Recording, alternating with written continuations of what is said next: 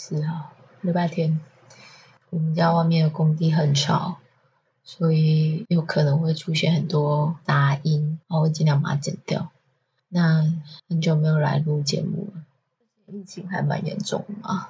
嗯，我们公司目前是还没有叫我们在家，可是感觉好像随时会被关起来的样子，就大家出门也要小心啊。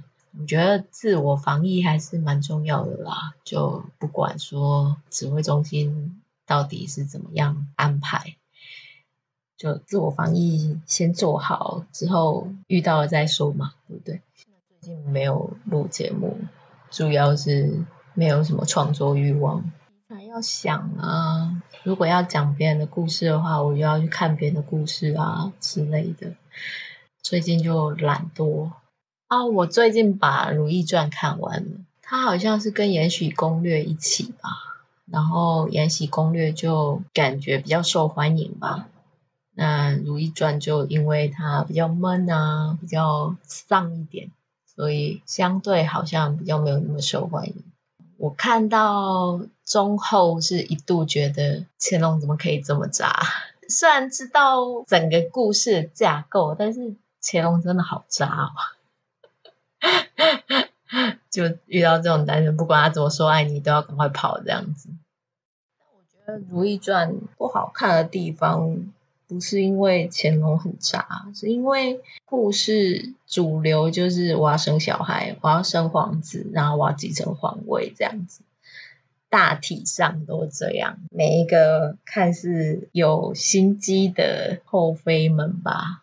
遇到失子丧子的事件，不管是流产还是怎么样，就会整个坏掉，就不分青红皂白，然后感觉好像顿时降了智。后宫好像就围绕在生子、怀孕、争宠这样子的一个流程里面，就有点无聊。所以到后来，我又等着乾隆。什么时候要跟如懿离婚呢？断发之后就准备收尾了嘛。虽然一开始就知道说故事要走向一个是盛极而衰的过程，很合理啦。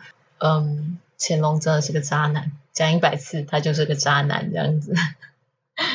那嗯，如懿选择跟他断绝关系，我觉得他也是人到。极致了才会去做断发的这个选择，这样子，就每个人都有自己的选择嘛，所以很合理。然后这就是个悲剧，这样子，婚姻的悲剧。我觉得这一部的话，可能就是看配角们吧。其实主角没有特别吸引我，但是嗯，配角就还蛮多戏份，有的很有趣，这样子。那。我也不推荐说为了看配角然后去看这一部，可以去看别人剪的评价片段还是什么之类，我觉得就够了。因为它毕竟有八十多集，时间非常漫长，可以花在更多的地方，这样子。就是这是最近蛮难得追的一部片。嗯，我今天真的没有准备什么东西，但是想说要凑一集，就至少剪个十分钟吧。嗯，跟大家继续聊一下主题好了。嗯，不晓得大家都是用什么方式来寻找故事的主旨，或者是说故事的人物啊。嗯，讲白一点，应该算是灵感吧。然后讲灵感这件事情，我其实不太喜欢用灵感这两个字，我觉得它有点太虚无缥缈。素材这两个字，它就像是做手工之类的。看一些就改衣服的小视频啊，比方说可能就是把一件牛仔裤，旧的牛仔裤改成牛仔裙，那他可能就是先把裤裆剪开，然后把裤长剪短，再把那些被剪下来的碎布。裁成合适的大小，然后去填补，呃，比方说裤裆的一个三角的缝隙之类的，或者是说他再把那个剪下来的裤子再重新缝合成一段裙体，然后再把它接到原本的裤子上，所以它就变成了一个新的衣服这样子，或者是说就是直接把旧的衣服拆开，然后裁成合适的裁片去组装成新的，比方包包啊，或者是小用品之类的。那在组装成新的过程之中，你会添加一些，比方铆钉，或者是旧的皮带，或者是新的拉链之类的那些材料。为什么会讲这些呢？我就会觉得说，其实写一个新的故事，也有一点像是在做这种事情。比方说人物。或者是故事背景，其实它不一定是全新的，它有可能是、呃、大家习知的东西。比方说你要写一个 ABO 的故事，然后 ABO 我们已经知道它有，比方生理的不同，有一些特定已知的生理特性，单纯就是 follow 那个生理特性，可能你写出来的就是一个。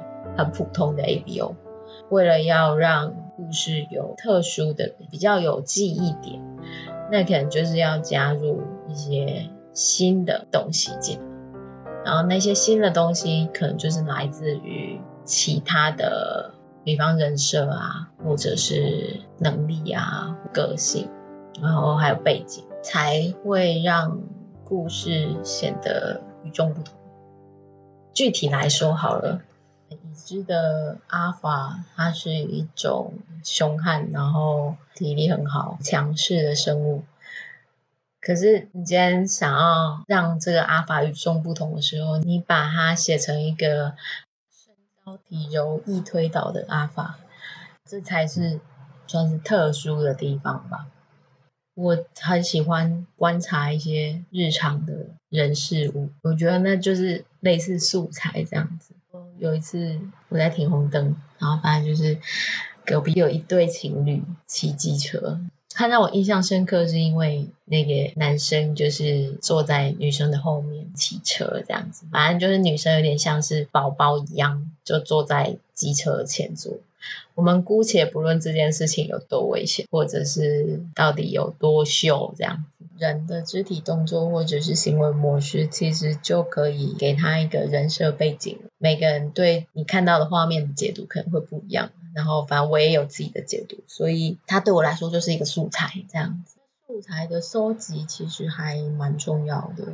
嗯，它可以提供一些帮助，然后它也有可能变成一个开头之类的。另外还有一个点就是和不和谐的问题。比方说刚刚讲到的那个改衣服的部分，就如果我今天把冬天的布料拼到了夏天的薄纱上面，就会有点奇怪，因为。我到底什么时候要穿它？到底是冬天的时候穿还是夏天的时候穿？冬天的时候穿冷的要命，夏天的时候穿热的要死。就是和谐度也是运用材料的一个关键。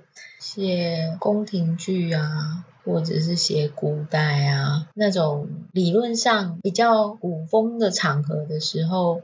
你用非常现代的说话方式去诠释一个人的时候，就会给人有种不和谐的感觉，怪怪的。这就感受度的问题，就是我觉得不一定每个人都会这样想，但是有可能有一部分人会这么想，这样。那回头又变成追求问题，就是你要不要追求这一块，这样。嗯，下一集可能要到五月多了吧。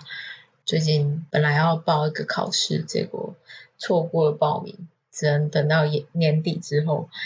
所以原本想要先搁置的写作计划，好像又可以把它拿起来了。就反正就看着办吧，就先这样。然后疫情很严重，大家注意身体健康，拜拜。